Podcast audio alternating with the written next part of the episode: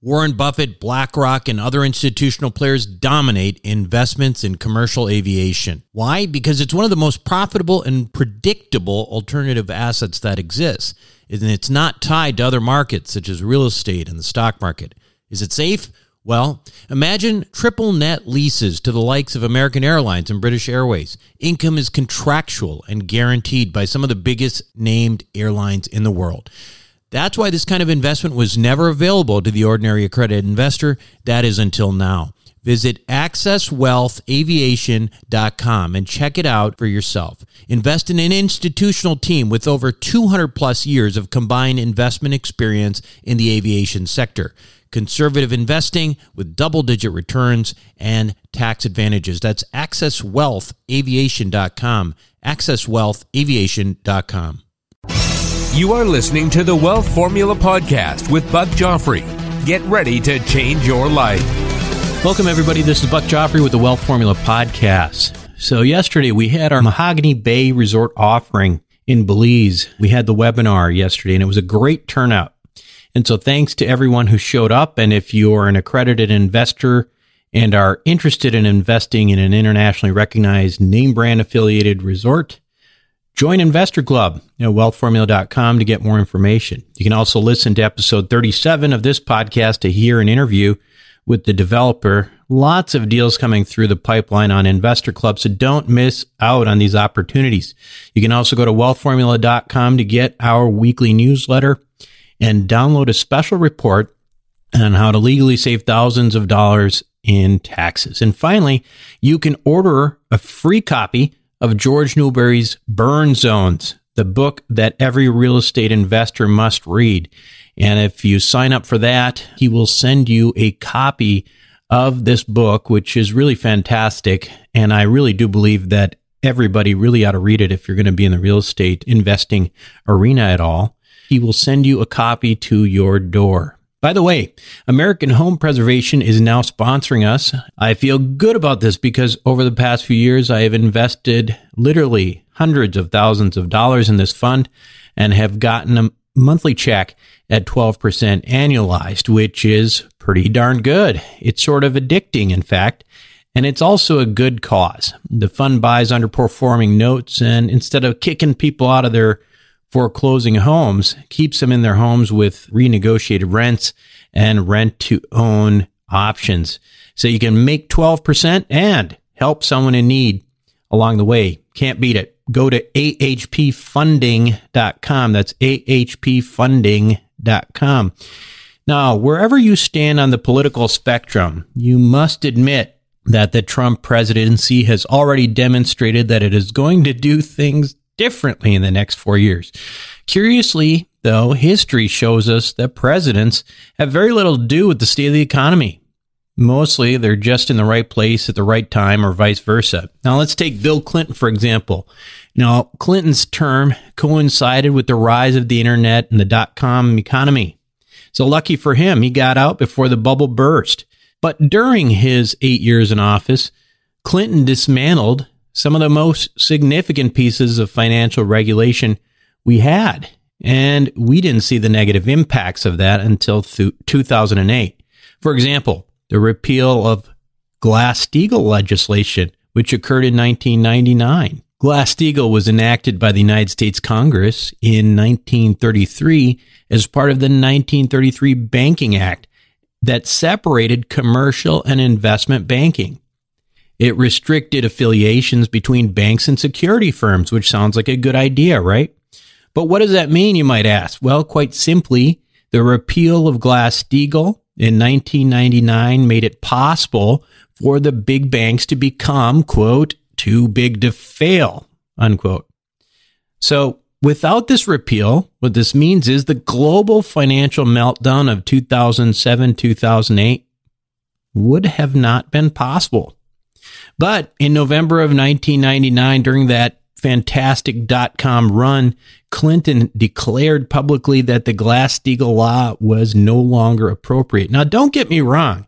I'm not dissing Willie. I mean, I actually kind of like Bill Clinton, actually. So my point is just that most people judge presidents based on things which they had little to do with. For example, the dot com era in the case of Clinton. We all give Clinton a great, you know, stamp of approval for being president at a time when the economy was awesome, right? But the reality was that he was in the right place at the right time and some of the legislation that he actually was really responsible for took us down, you know, a decade later. So, on the other hand, then there's uh, first George Bush. He got elected just as we were entering a recession. Was that his fault? No, it wasn't. You know, economists will tell you that he simply got caught in the crosshairs of an oncoming recession. What if he was elected in 1992 instead of 1988? I mean, he would have been he would have been like Clinton, right? He would have been a rock star. Now, in the case of Trump, we may actually be looking at something a little bit different. If indeed he goes through with massive infrastructure projects, we will see a direct impact for better or for worse. I don't know on the economy. The Trump effect has already made an impression. The dollar saw its worst month in decades.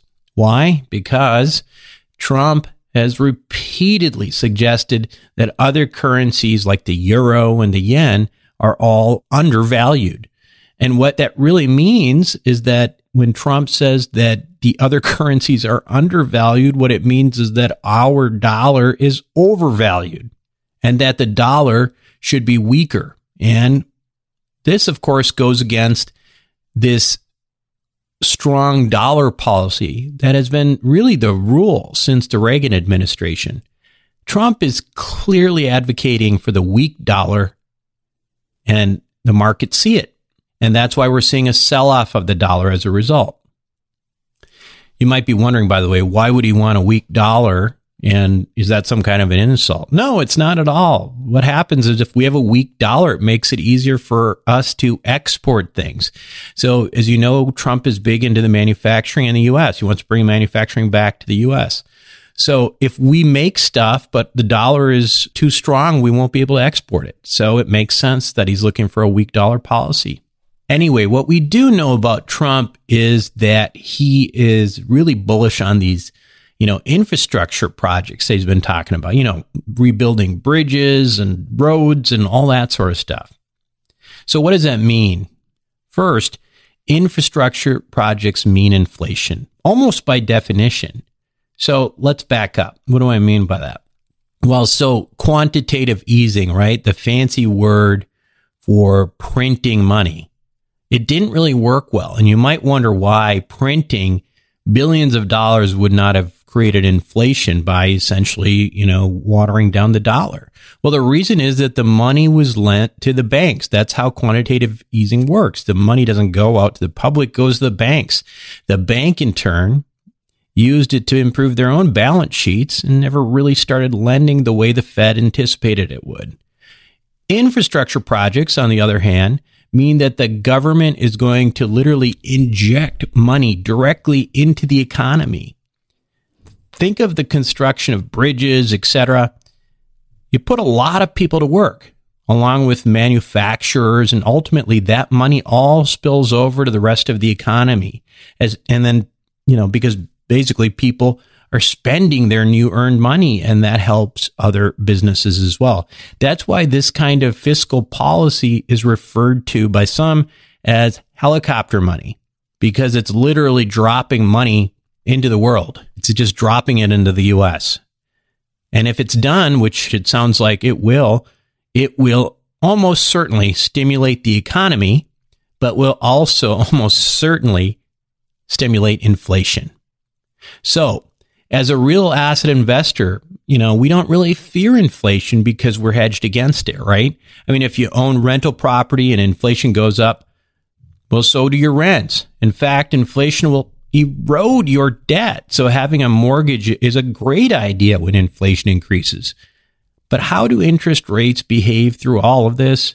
Well, everyone is so fixed on the Federal Reserve and what they're saying and what they're doing. But the reality is the interest rates have actually a lot more to do with the bond markets than they do with the Fed's, you know, yearly 25 basis point increase that gets everybody up in arms. So what determines what interest rates will be and how will that affect you and your ability to buy real assets in the coming years? These are questions that I think are good, and I wanted to get somebody on the show who I thought was an expert. So when we come back, we're going to talk to James Ang of Old Capital Lending about interest rates and generally about mortgages and how they work and how you qualify for them. What do the Rothschilds, the Romneys, and the billionaire hedge fund managers know that you don't about growing and protecting wealth? As you might imagine, the wealthy have a few tricks up their sleeves. One strategy allows you to grow wealth tax free at a compounding rate with no volatility. It protects your money from creditors and lawsuits, and it lets you invest the same money in two different places at the same time. How about that for amplifying wealth? To learn more, go to wealthformulabanking.com. Again, that's wealthformulabanking.com. Self storage is a necessary evil. It's where you keep your stuff and forget about it. No wonder this stuff is so profitable and recession resistant. The Wealth Formula community, well, we've benefited from that. We've made lots of money in this space with Reliant Real Estate, one of the largest self storage companies in the country. With an average investor internal rate of return of almost 34%, with hold times just over three and a half years, these guys know what the meaning of velocity of money is. If you're an accredited investor, make sure to check out what they're up to right now at ReliantFund4.com. Again, that's ReliantFund4.com. Welcome back, everybody. Today, my guest is Mr. James Ang. Now, James is Senior Director for Old Capital Lending in Plano, Texas. And I've been lucky enough to work with James for the last couple of months for some of my deals that I've been looking at in Texas. And, you know, he's just a really knowledgeable guy and he knows what he's doing. He knows what he's talking about. He knows, you know, the players in the area. It's a big advantage to have him on your side. The other reason that I like working with James is that he's actually really, really good at explaining things and making things very simple. You know, sometimes lenders can get a little bit wonky with their terminology and, and James is good at bringing things down to level. So I, I asked him to come on the show today because a lot of people have questions and have asked me questions about financing in particular for multifamily, you know, larger complexes. So James, thanks for being with us today. Great. Thanks a lot, Buck. Thanks for having me and I appreciate the introduction and invitation.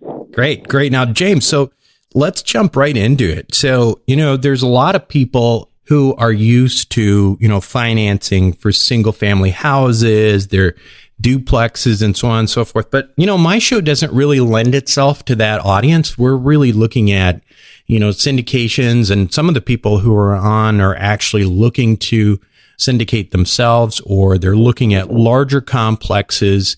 Can you give us a sort of broad strokes difference between lending and the sort of four or less unit arena versus everything else? Sure. So, I mean, on one to four units, such as a duplex, I mean, the financing really is the same as single family. So these loans are 15, 30 years, fully amortizing recourse loans. In today's market, you know, interest rates are probably three and a half to four percent on these types of loans. And these properties are really valued just on, you know, comparative market analysis or, you know, sale comp analysis. So for these types of properties, it's going to be recourse for the borrower. And so on these loans, I mean, you're fully amortizing recourse and interest rates of three and a half to four. You know, on multifamily, it really opens up a big difference because it's really, you're going to be looking at the cash flows of the property and what they're generating. So typically the LTV will be 75 to 80 percent and a debt service of 125. Let's um, back up a little bit just to sort of for people who are less familiar with this. A couple things that you said that I just want to hammer home. One of the things that James said here was that first and foremost with properties that are for uh, units or less, the way they're appraising is no different than the way you appraise your own house. Somebody comes in and takes a look at what's in the neighborhood and they say, well, it's worth this much. Okay. That's why one of the reasons I don't like the smaller ones because it's too subjective. And what James is saying is that once you get past that four units, your value of that property is not about what people think. It's about what people are paying for dependent on a certain cash flow. Now, the other thing you were talking about, uh, you, you mentioned is a recourse loan.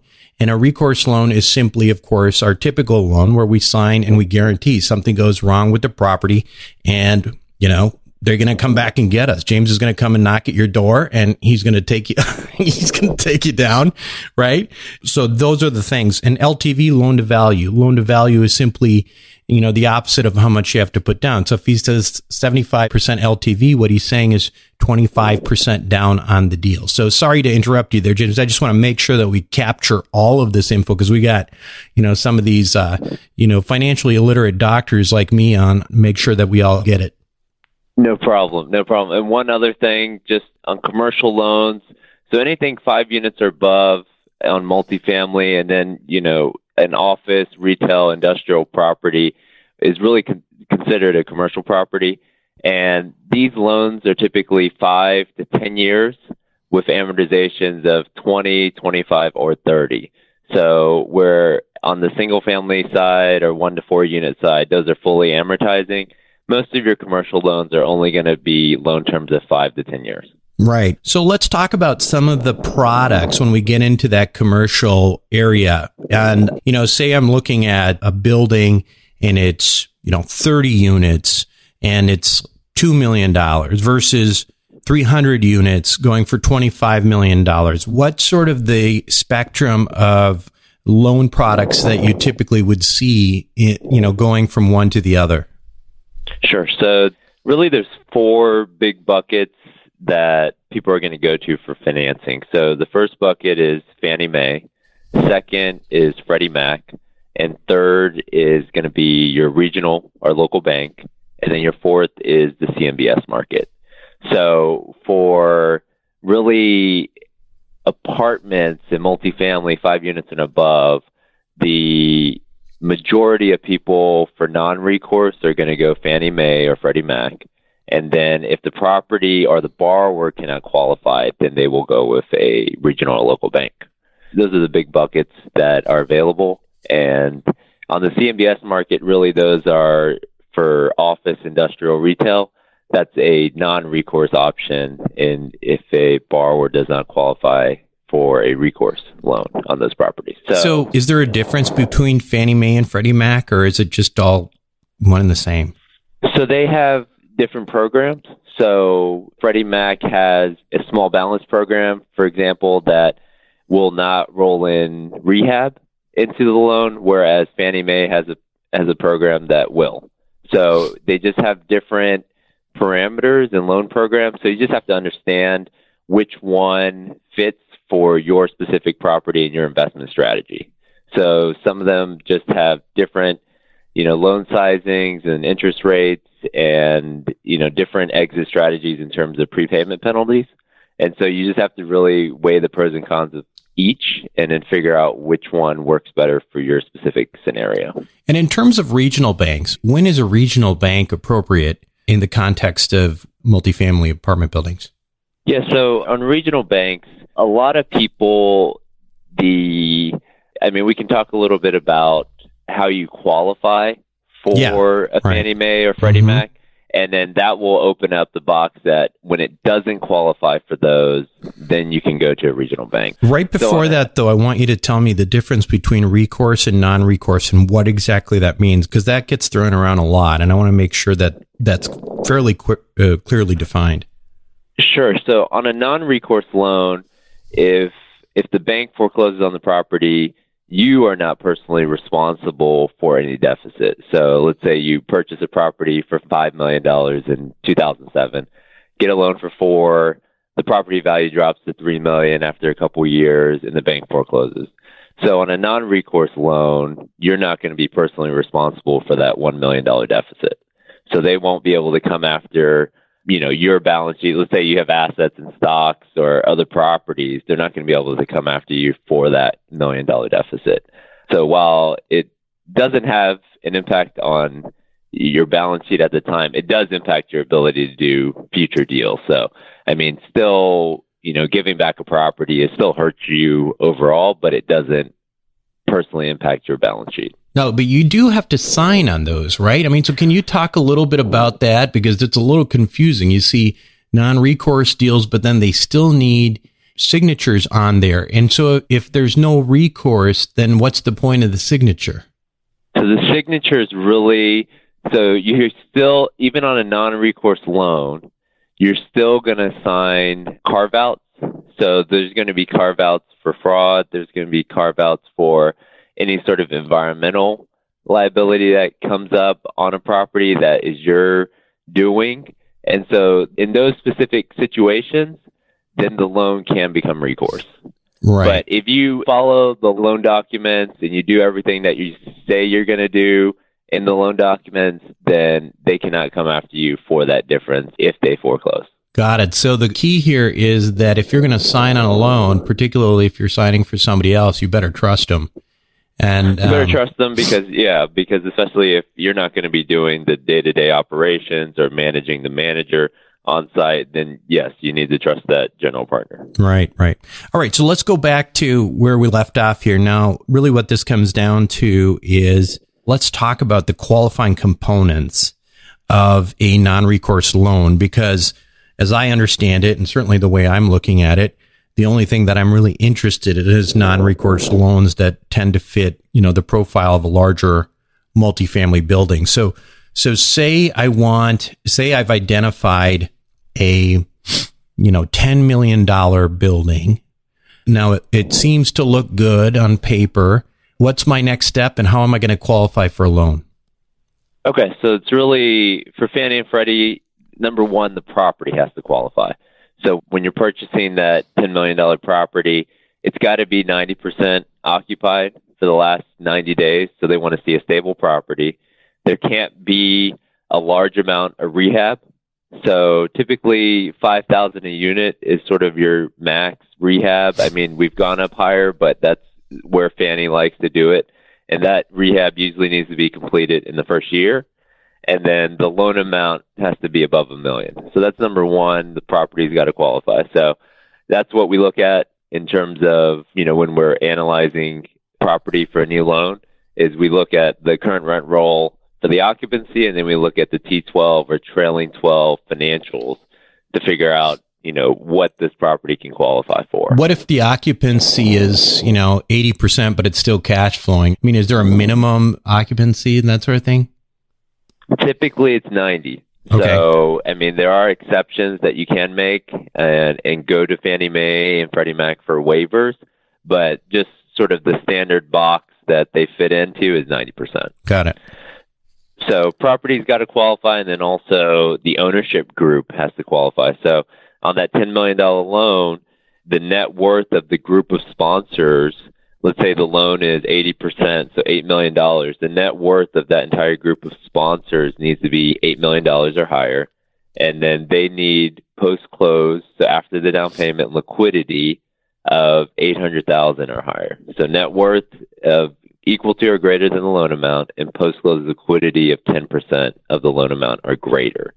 So that's sort of the first step for the ownership group. And then the second is in order to qualify for Fannie Mae or Freddie Mac loan, somebody in that ownership group needs to have prior multifamily experience, so mm-hmm. prior ownership experience. And so the property's got to qualify and the ownership has to qualify. And then they can get a non recourse Fannie or Freddie Mac loan. And it's not just experience. If you're looking at 200 unit building and you've had experience with, you know, 20 units and that sort of thing, you may not qualify because you don't have the experience with the larger? I mean, I, how does that work exactly? Because I know a lot of people I would say it's comparative. I would yeah. say it's comparable experience. So on something like that, what would be ideal is if you bring maybe one person on your team that has signed on a loan and has ownership experience in a similar sized building. Got it. Does. Let's talk a little bit about the net worth requirements because we've actually talked a little bit about that in terms of my stuff. You know, I don't like to keep a lot of cash around and I don't do stocks and bonds. So, and I'm just kind of throwing this out there because I think some people out there might have the same issue.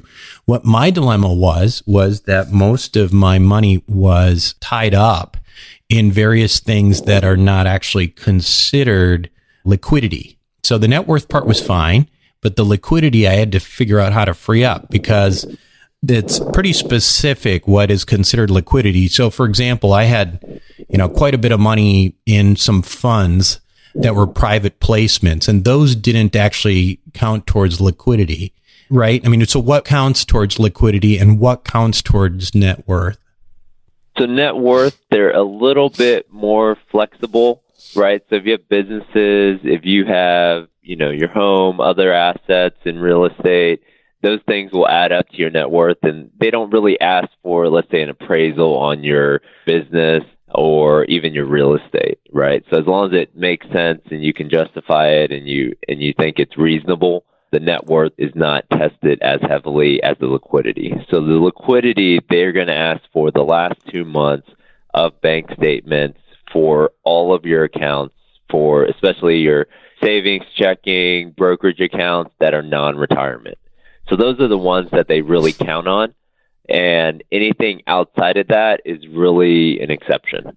Right. So if you have liquidity sitting in, let's say, life insurance or some of these other vehicles, then it's going to be a little bit more difficult for them to count that.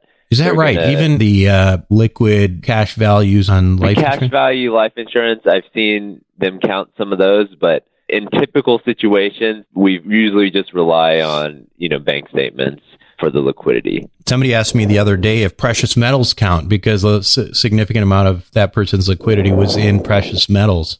So how does that work? Say you've got $100,000 of gold sitting somewhere.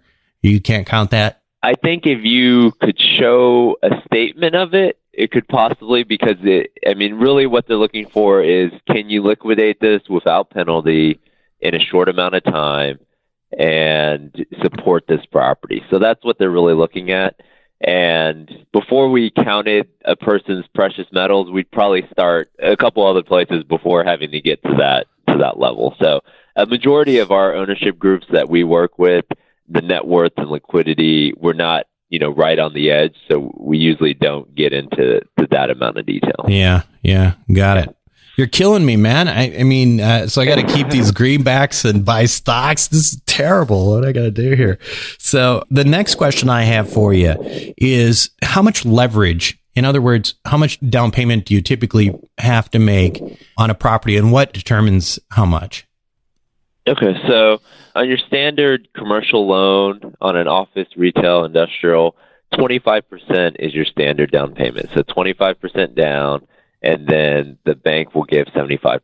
That's at your standard bank. And, you know, if you walked in and wanted a loan on any type of commercial property, 25% down. So 75% leverage. Where multifamily is interesting is Fannie and Freddie will go up to 80% LTV on acquisitions and 75% on refinances. So they'll go up on a higher leverage.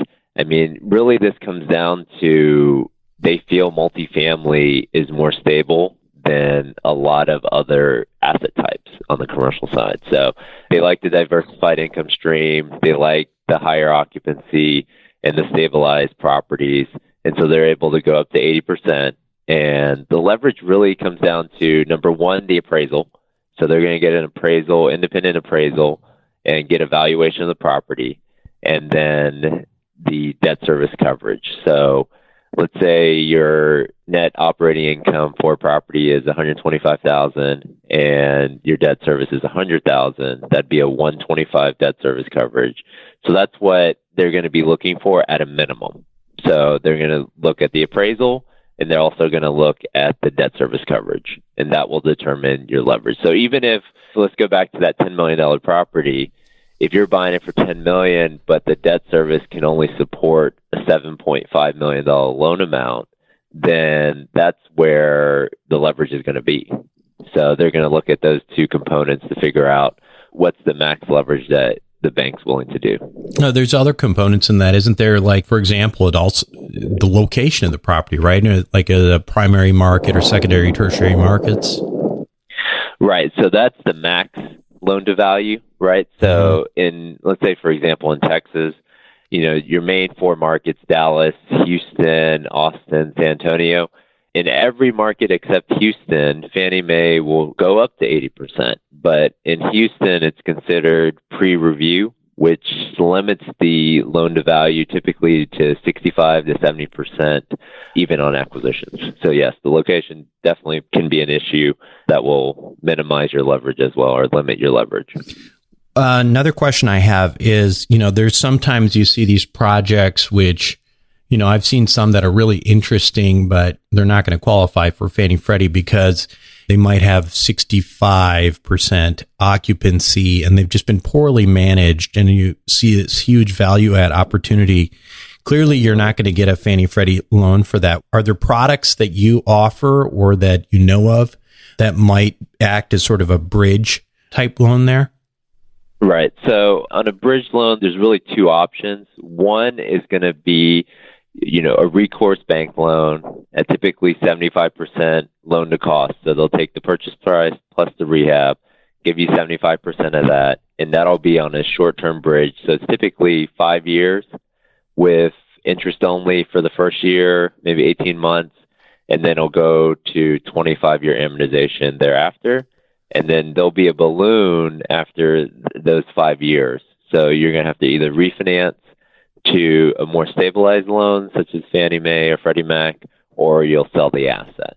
So any value add, really between one to five million, is going to be a recourse bridge loan.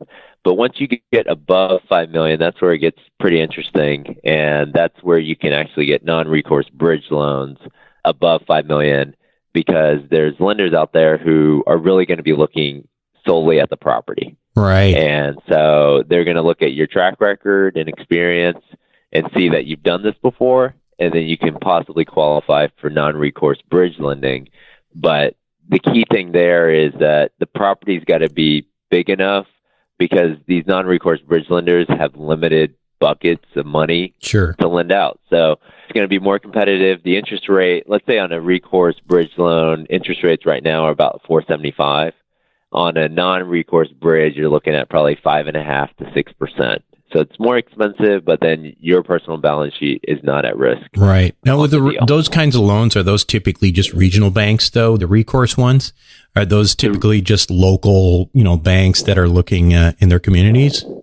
That's right. So it'll be local banks based, you know, close to those properties or close to the borrower. So yeah. if the borrower lives in, let's say, Chicago and he's buying something in Texas, you know, the bank could be right next to the property or it could be next to the borrower. Cool. So listen, let's shift gears a little bit because, you know, you and I have talked about some of these things before, but I think they're interesting. From a lender's perspective right now, James, what do you think's going on with the multifamily market? I mean, I think the multifamily market has had, you know, a great run since 2008, 2009. You know, increased significantly. The rents have increased, which has driven up the values. Cap rates have come down. So, I mean, almost everybody, it seems like the last couple of years, everyone thinks we're in, let's say, the seventh inning of the ball game, mm-hmm. and it just keeps. But we haven't moved. The last two years, we haven't moved. It's like we're still stuck in the seventh inning. So we're getting closer to a correction.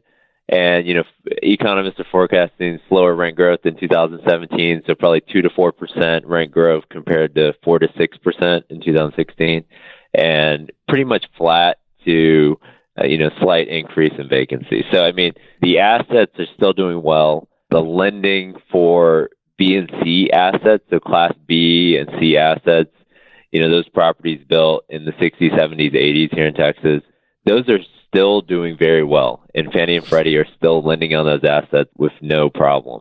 The thing that's really shut off is the construction lending. So, yeah. uh, you know, it's shut down completely in Houston there's still some financing available for you know, Dallas, Austin, San Antonio for those experienced developers in the best areas, but they're even cutting back the leverage. So two years ago, you could get 75% on a new construction deal.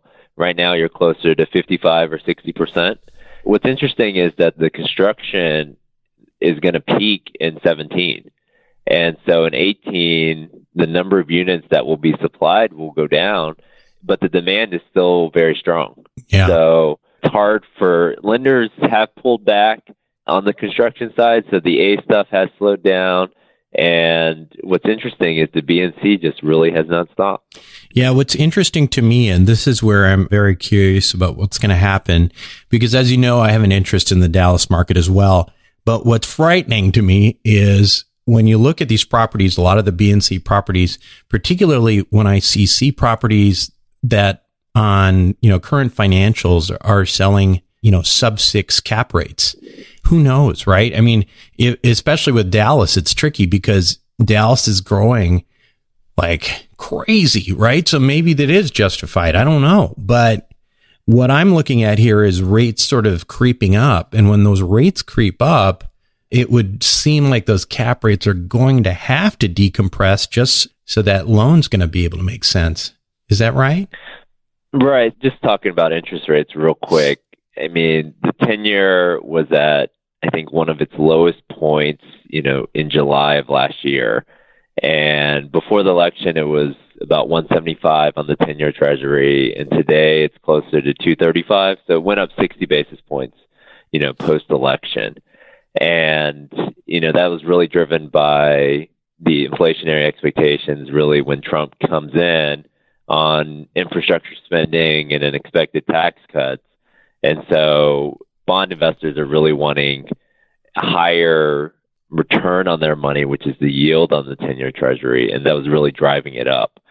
So as interest rates go up, there is going to be pressure, especially on you know the Class A cap rates, right? So let's say in Dallas, cap rates on A stuff is about five percent, Bs are six, and Cs are seven, right? Just on average. And so as your interest rate, so prior to the election, you could have probably locked in ten year fixed rate money at four percent, four twenty five in that range.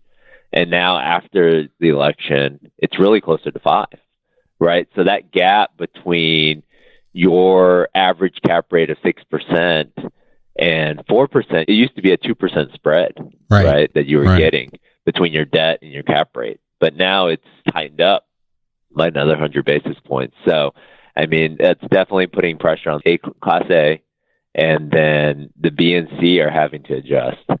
Are you what seeing them adjust yeah. yet, though? I mean, have you seen them? I haven't quite seen that happen myself yet. It seems like, you know, sellers might still be trying to adjust to potential new realities. Right. So a lot of the tra- transactions that we were working on in the fourth quarter, let's say you put a deal under contract in October of last year when interest rates were 10 year was 175 and you went, you went hard with your money in November and you had to close in December and you you really had no wiggle room because your money was hard into the deal, so you, it was non-refundable, and you had to close, and so you had almost to accept that that price, right? Because mm-hmm. sellers didn't really have to give anything, and a lot of new transactions did not come out in December, so a lot of transactions are going to be coming out this month in January and towards the end of January. And so that I think will show where the market is because everyone instead of using 425 or 450 in their underwriting is going to be using 5%. So interest rates have pretty much stabilized at this new 235 to 240 10 year treasury number. Let's just one thing I want to do because I find this incredibly confusing because I, you know, I don't, I don't really understand the bond markets, right? It's something I definitely want to try to understand because it seems like if you understand the bond markets, you understand the economy right? This is something that I find very confusing because for the layperson, right, who's looking in and watching TV and they hear, oh my gosh, the Fed's going to raise rates finally. And well, gosh, how's that going to affect my, you know, the interest rates on my house? And if I want to buy something, in reality, it seems like, you know, those types of interest rates, they don't play as much a part. They play some role, but not nearly as much as the bond markets. Can you explain how the bond markets you know, just go back to the basics here. How do bonds affect interest rates? Okay, so let's try let's try to think about how the I mean, really, it's an impact on the borrowing cost, right, for commercial real estate investors, right? Mm-hmm. So Fannie, Freddie, and even CMBS loans are packaged together into securitizations and then sold to bond investors. All right. So when you're looking at the spread on the 10 year treasury, for example, right? You can buy the 10 year treasury at 235 and that is your rate, right? Right. That's your return on your money, Mhm. right? So it's essentially risk free, right? So it's backed Right. by the US government.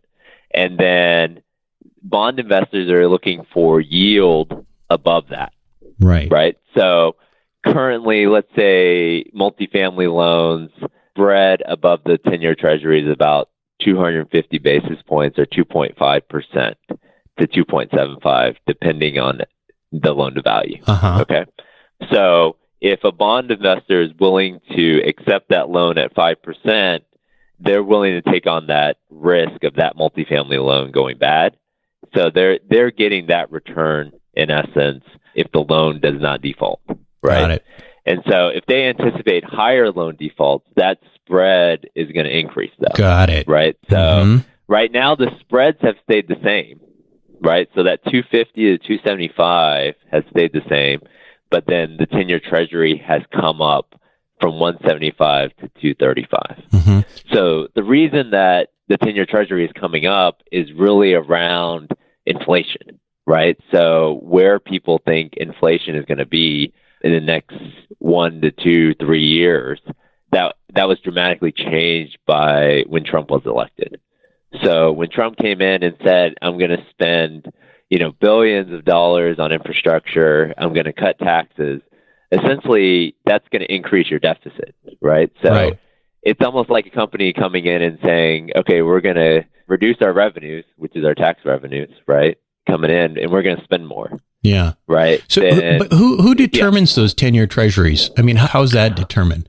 Your treasury is based off of investors buying that bond, Got it. right? So that Mhm. 10 year treasury is auctioned on a daily basis and in a secondary market, right? So Got it's it. really up to how much yield are they expecting over the next 10 years, right? Yeah. What are you willing to accept?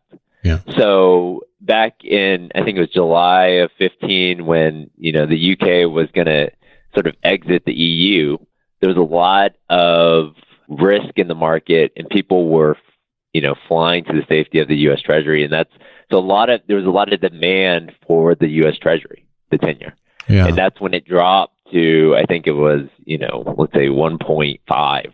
I mean, it dropped significantly in one of the lowest points, and so as the demand for that bond increases, then the yield that they have to provide is very low, right? Yeah. But- yeah.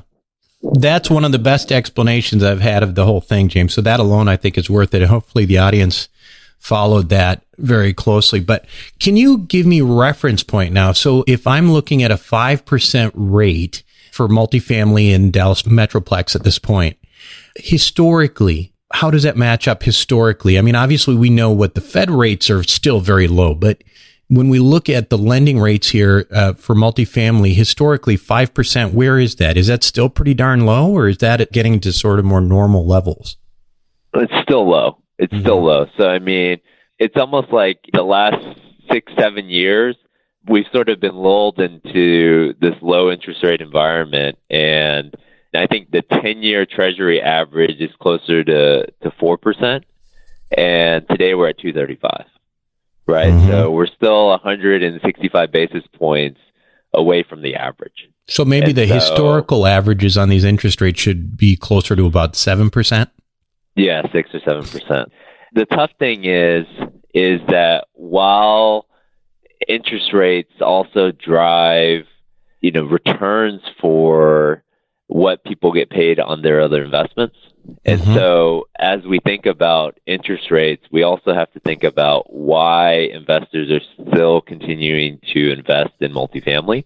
Right. And it really comes down to the relative return that these assets are providing versus everything else, Yeah. right? So if you're only able to get 2% or, you know, 3 or 4% in the stock market or bond market, but you can get an 8 to 10% return on a piece of multifamily property compared to, so even though interest rates have gone up, the drop has gone from instead of 10% cash on cash, now you're getting 8% cash on cash.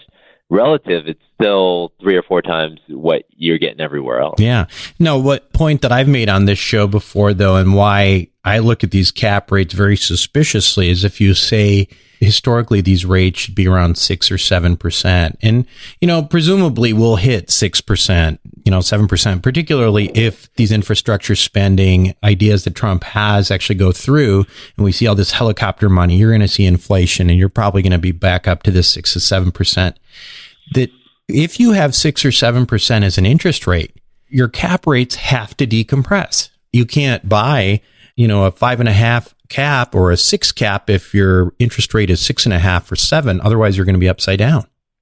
That's right. And the offset to that, and the thing that you have to keep in mind is let's say a property, you know, they just to use basic math here, the value of a property is your NOI divide or net operating income of a property divided by your cap rate, right? So if your cap rate increases, the only way that your value is going to increase is if your NOI goes up, right. right? So your NOI is driven by revenue minus expenses. And if inflation comes into play, the the question is going to be can investors drive that top line rental income higher so higher rents in these properties to offset that higher cap rate right right, right. so so investors have no control over cap rates Right. Right. So cap rates are really what people are willing to pay in today's market. And so a lot of times people ask me about cap rates and what's the cap rate for this specific market. I mean, they don't have any control over it. So as an investor, I'd be focused on driving that top line revenue number. Yep. And if there's more jobs in the economy, there's higher demand for your product that rent needs to keep increasing in order for these values to stay where they're at or increase above where they're at if cap rates go up. Yep, yep. It's a complicated tangle. It's a web. I think the point I'm trying to make is that when you look at properties right now, even a um, interest rates going up to six percent is very realistic, even in a year right? I mean, listen, right. look at how much they went up. So if you have a something that's right around currently, you buy at a five and a half. You know, if you buy a five and a half cap rate, if you were to use a six percent interest rate on that, you would actually the leverage would cause you to lose money. That's what my big concern is when I look at cap rate compression, right? So at any rate, what you're saying, which makes a lot of sense, is is that if interest rates go up to six, seven percent, what that really means is that inflation is probably going up more than that, and therefore you'll be okay. Yeah, your rents will continue to improve as there's more demand for your property and because there's more jobs in the market and wages continue to grow along with that. So, right. and I mean, some of the offset to that is that some people, as interest rates have come up, you know, it's also a function of your LTV. Yeah. Right? So yeah, it's what you, you take, can buy. So while interest rates have increased, a lot of investors, especially in the A and B space, instead of leveraging their properties at full 75 to 80 percent at these higher interest rates, what they've done is they've raised more equity for properties and started leveraging 55 to 60, 65 percent and taken on lower interest rates. So lenders will give you a better interest rate at lower LTVs as you're putting up more equity and there's less risk in the transaction. So that's what some investors had to do in the fourth quarter is that they just used lower leverage and got better pricing in order to offset these interest rate hikes. Oh, it's interesting. Well, listen, this has been a great conversation, James, and I really do appreciate all the time that you've given our listeners obviously, everybody, if you're interested in getting a loan for an apartment building, James, do you you lend outside of Texas too? I know because we've talked about things in Phoenix and, and some other markets. Is there there limitations to where you will lend? No, as as a mortgage broker, we really connect with the best lending or financing available. So we lend all over the U.S. Great, and I highly recommend you get in touch with James. James, how can we get a hold of you? There's a couple ways. First, my email is jeng at oldcapitallending.com. And then my number is 214 300 5035. And then if you just Google James Eng, E N G, you'll find my whole LinkedIn profile, and that has you know blog posts, deals that we've recently completed, and my contact information. And James also has some great white papers, which I encourage people who are really interested in and thinking about, you know, getting into this space and actually, you know, applying for loans probably should consider. So, James, uh, once again, thanks for being on Wealth Formula Podcast. Appreciate your time. And we will see you everyone next week on Wealth Formula Podcast. Great. Thanks a lot, Buck. Well, I hope you enjoyed that interview with James. I really did. Love learning new stuff from smart guys like him. But remember, education is only the first step. To really learn, you have to start putting this stuff to work. Now, you can do that in many different ways. If you're an accredited investor, you can and should join my investor club at wealthformula.com. We just finished our second webinar on Super Bowl Sunday, as we were talking about for this Mahogany Bay Resort. And it's a great opportunity with a, a uh, world famous brand affiliation. So if you're interested in that, you should sign up. You should sign up just in general because there's going to be a deal flow coming through there at a rapid pace.